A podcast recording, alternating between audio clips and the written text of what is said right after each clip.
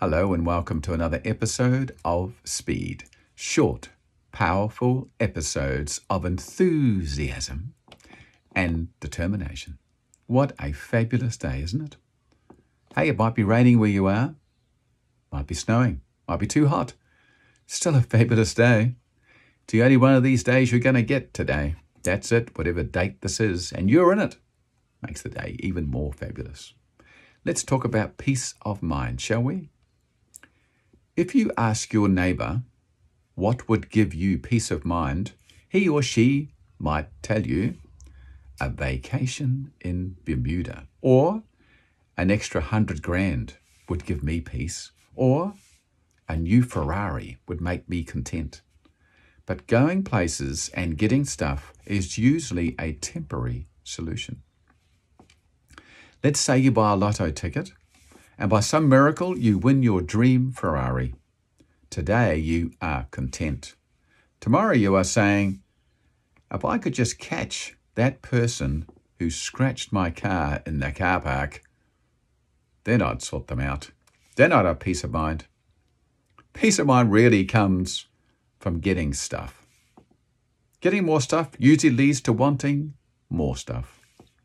Peace of mind starts by being grateful for what you have right now. Gratitude is power. Gratitude is power. That's a fact. And here's why.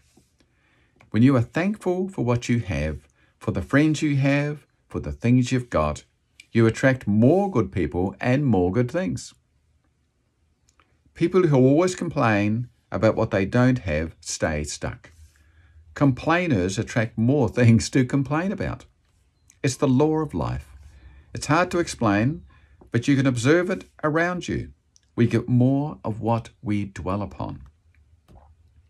That's why all the spiritual masters have taught the same lesson. Start by being thankful. Be happy with what you have now, and more will come to you. It's practical advice. Every time you say a silent thank you you become more peaceful, you become more powerful. I'm so thankful every day to get another day on this planet. Truly, I am. I say it every morning. Wow, another day on this planet. Because some people didn't get it. Do you know that? You might be complaining about your day right now, but some people would give anything for your day right now to have another opportunity and you've got it. Make the most of it. Have some fun. Work hard. Chase your dreams.